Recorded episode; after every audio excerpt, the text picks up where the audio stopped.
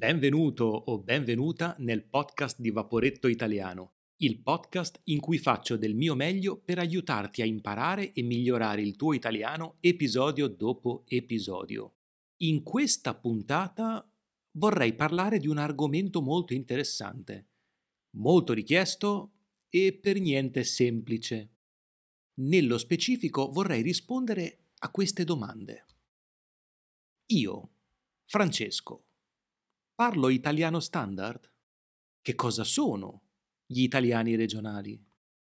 I dialetti sono delle varianti della lingua italiana? Quanti dialetti esistono in Italia? Cercherò di dare risposte chiare a tutte queste domande.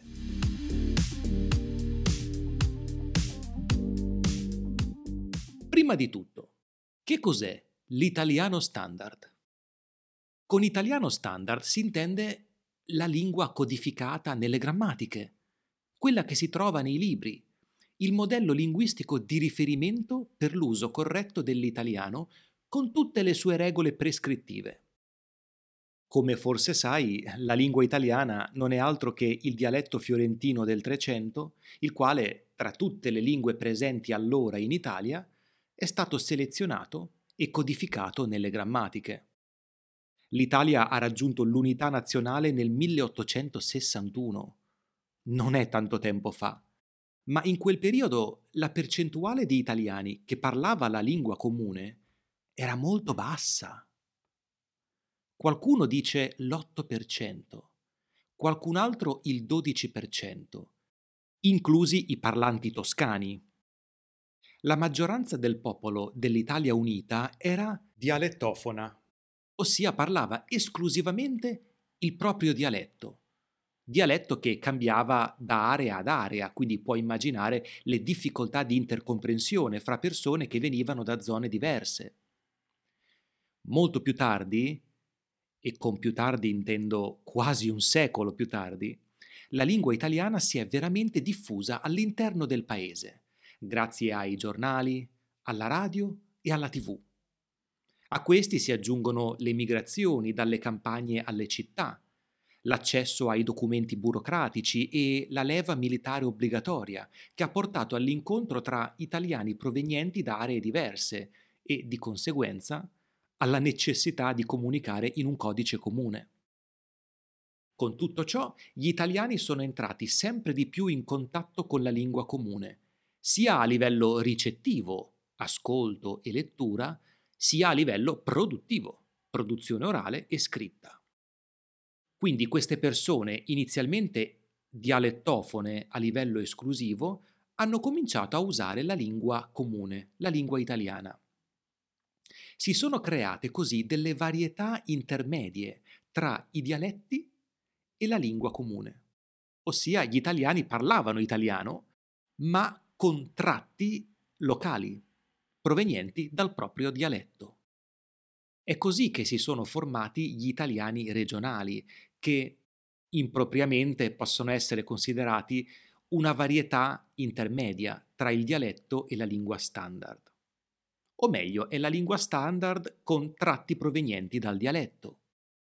Molti definiscono l'italiano standard una lingua virtuale, tra virgolette, in quanto a livello di pronuncia e prosodia a parlarla sono veramente pochi, ossia coloro che in qualche modo hanno studiato la dizione, doppiatori e attori principalmente.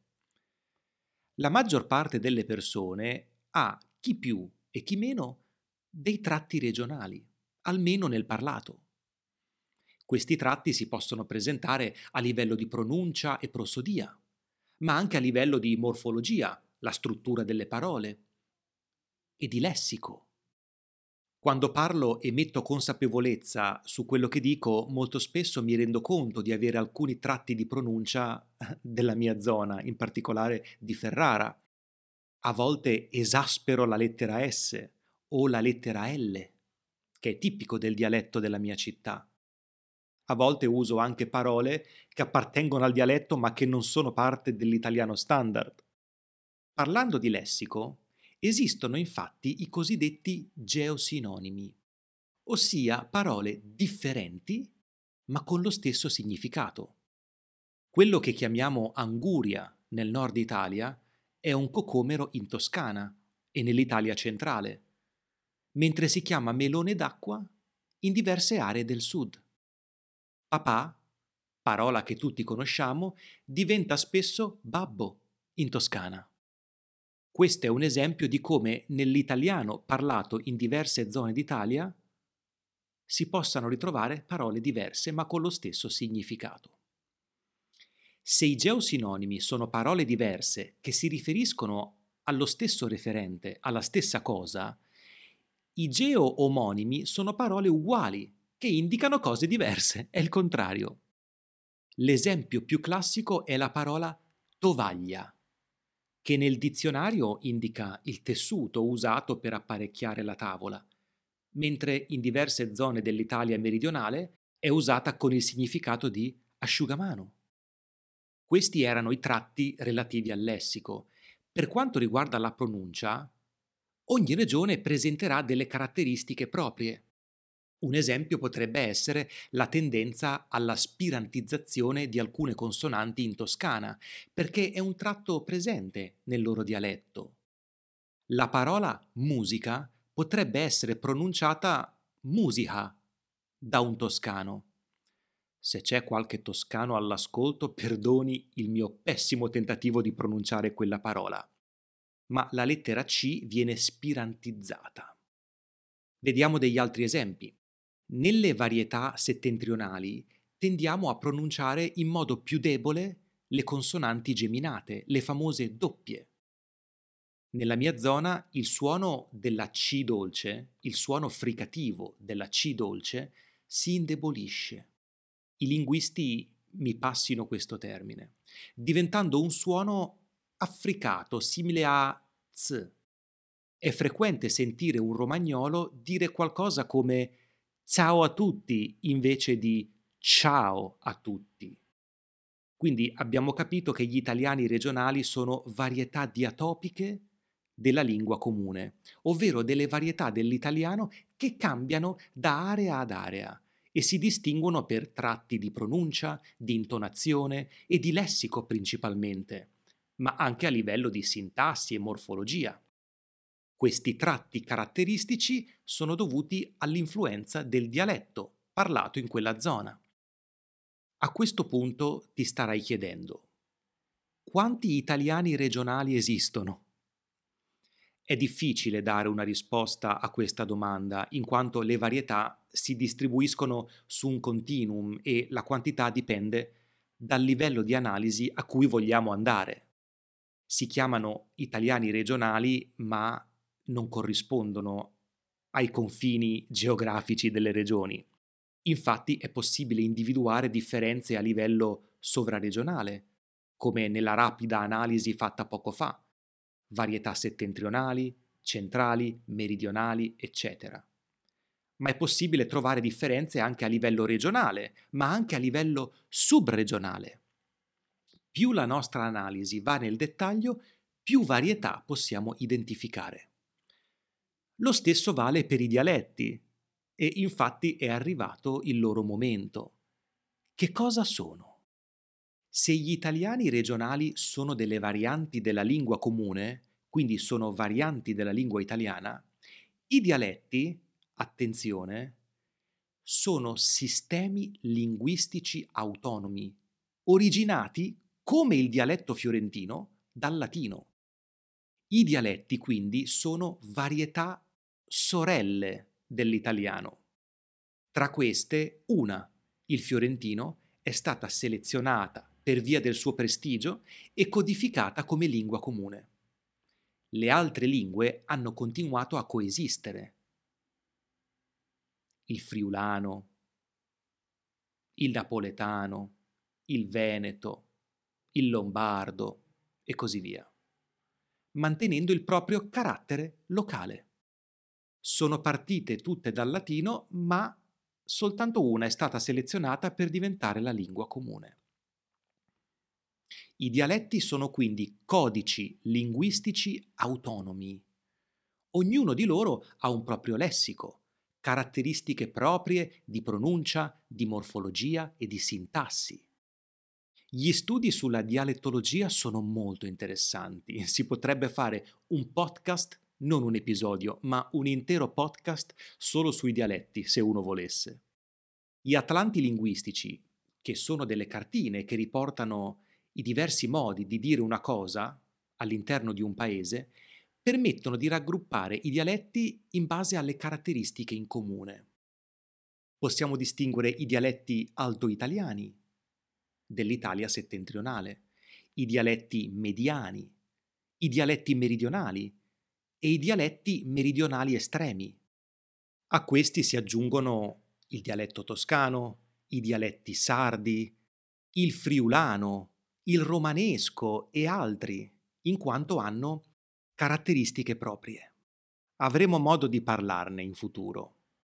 È impossibile elencare i tratti più caratteristici di ogni classe di dialetti, ma possiamo spendere due parole su quelli settentrionali, dal momento che io abito nel nord Italia.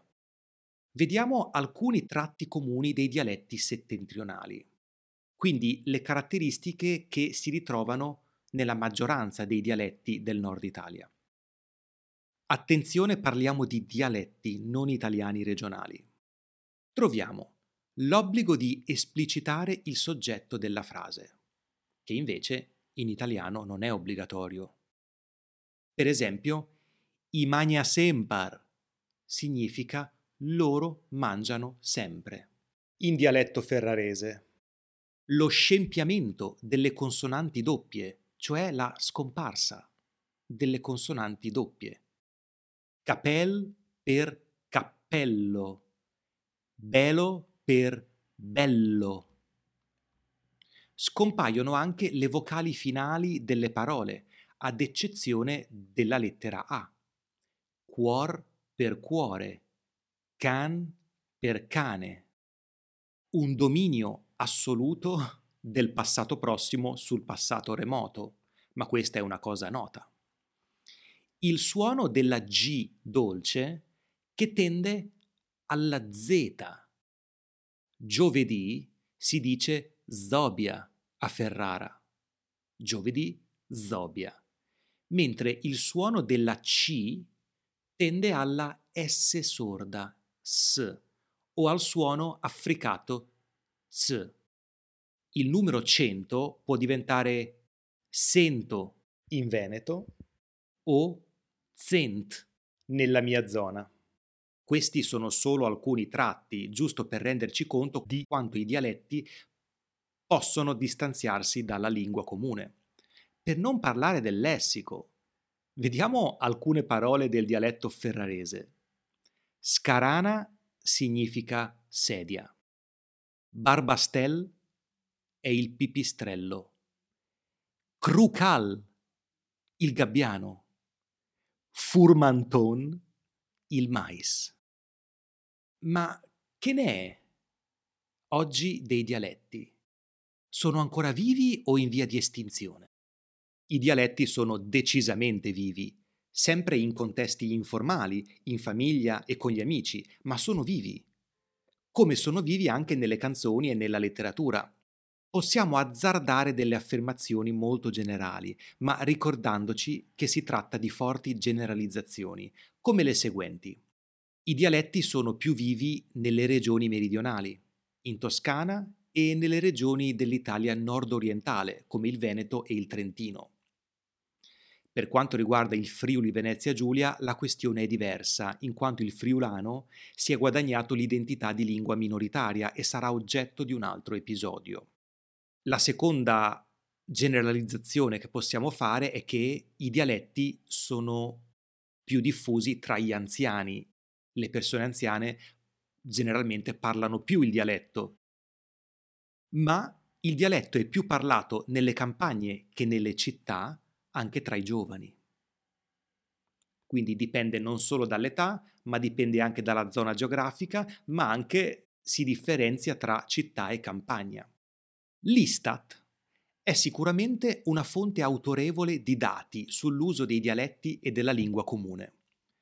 Secondo l'Istituto Nazionale di Statistica, Istat appunto, meno del 2% della popolazione italiana parla esclusivamente dialetto. Quindi meno del 2% della popolazione oggi è puramente dialettofono contro il 90% del 1861. Circa l'85% degli italiani usa esclusivamente la lingua comune, l'italiano, nella comunicazione con gli estranei. Quindi, quando si rivolgono a qualcuno che non conoscono, la maggior parte degli italiani parla italiano. Per quanto riguarda le situazioni comunicative informali, in famiglia e con gli amici, il 50% parla italiano, il 30-40% alterna l'italiano al dialetto, mentre il resto parla esclusivamente dialetto. Questi ultimi quindi sanno parlare l'italiano, ma in situazioni comunicative informali usano quasi esclusivamente il dialetto. Trovo bellissimo il fatto che chi conosce il dialetto può usarlo in alternanza all'italiano, anche solo per questioni di enfasi, di affetto o di ironia. Questo significa che il dialetto non è sintomo di ignoranza o scarso livello di scolarizzazione, come magari era visto una volta, quando effettivamente poteva esserlo, ma oggi è un arricchimento, un patrimonio linguistico che accompagna e non si scontra con la lingua comune. Un italiano che è in possesso di una competenza dialettale può scegliere quando usare il dialetto e soprattutto come usarlo. È frequente sentire italiani che all'interno della stessa conversazione passano dall'italiano al dialetto e viceversa, oppure mescolano parole dialettali con parole italiane. Il dialetto, insomma, è una varietà del repertorio linguistico a cui chi ne è capace può attingere in modo intenzionale e controllato. Io purtroppo non parlo un dialetto. I miei genitori non hanno un dialetto in comune e di conseguenza non ho mai sentito parlare in dialetto in casa mia, tranne le telefonate in napoletano di mio padre quando chiama i propri familiari. È un peccato? Da un lato sì, data l'importanza che secondo me i dialetti hanno dal punto di vista culturale e linguistico. Dall'altro lato non posso dire di sentirne davvero la mancanza, ma non escludo che in futuro mi impegni a imparare almeno il dialetto della mia zona. Bene, quante altre cose vorrei trattare, ma piano piano parlerò di tutto. L'italiano neo-standard, le minoranze linguistiche come il friulano, il sardo e il ladino, alcuni dialetti che mi piacciono molto come il toscano e il romanesco, la storia della lingua italiana ogni cosa a suo tempo. Per oggi mi fermo qui. Questo è stato un episodio molto didattico rispetto agli altri, no? Spero che questa nuova tipologia di episodio ti sia piaciuta. Sono felice di aver condiviso con te alcuni aspetti così importanti della mia lingua, o del mio paese in realtà.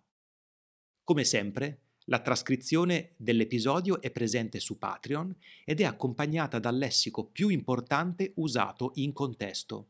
Preparerò anche un cruciverba o un quiz che ti permetteranno di memorizzare al meglio le parole e le espressioni nuove. Inoltre, ogni mese facciamo delle dirette su Zoom, dove parliamo, approfondiamo i contenuti degli episodi e ci divertiamo insieme.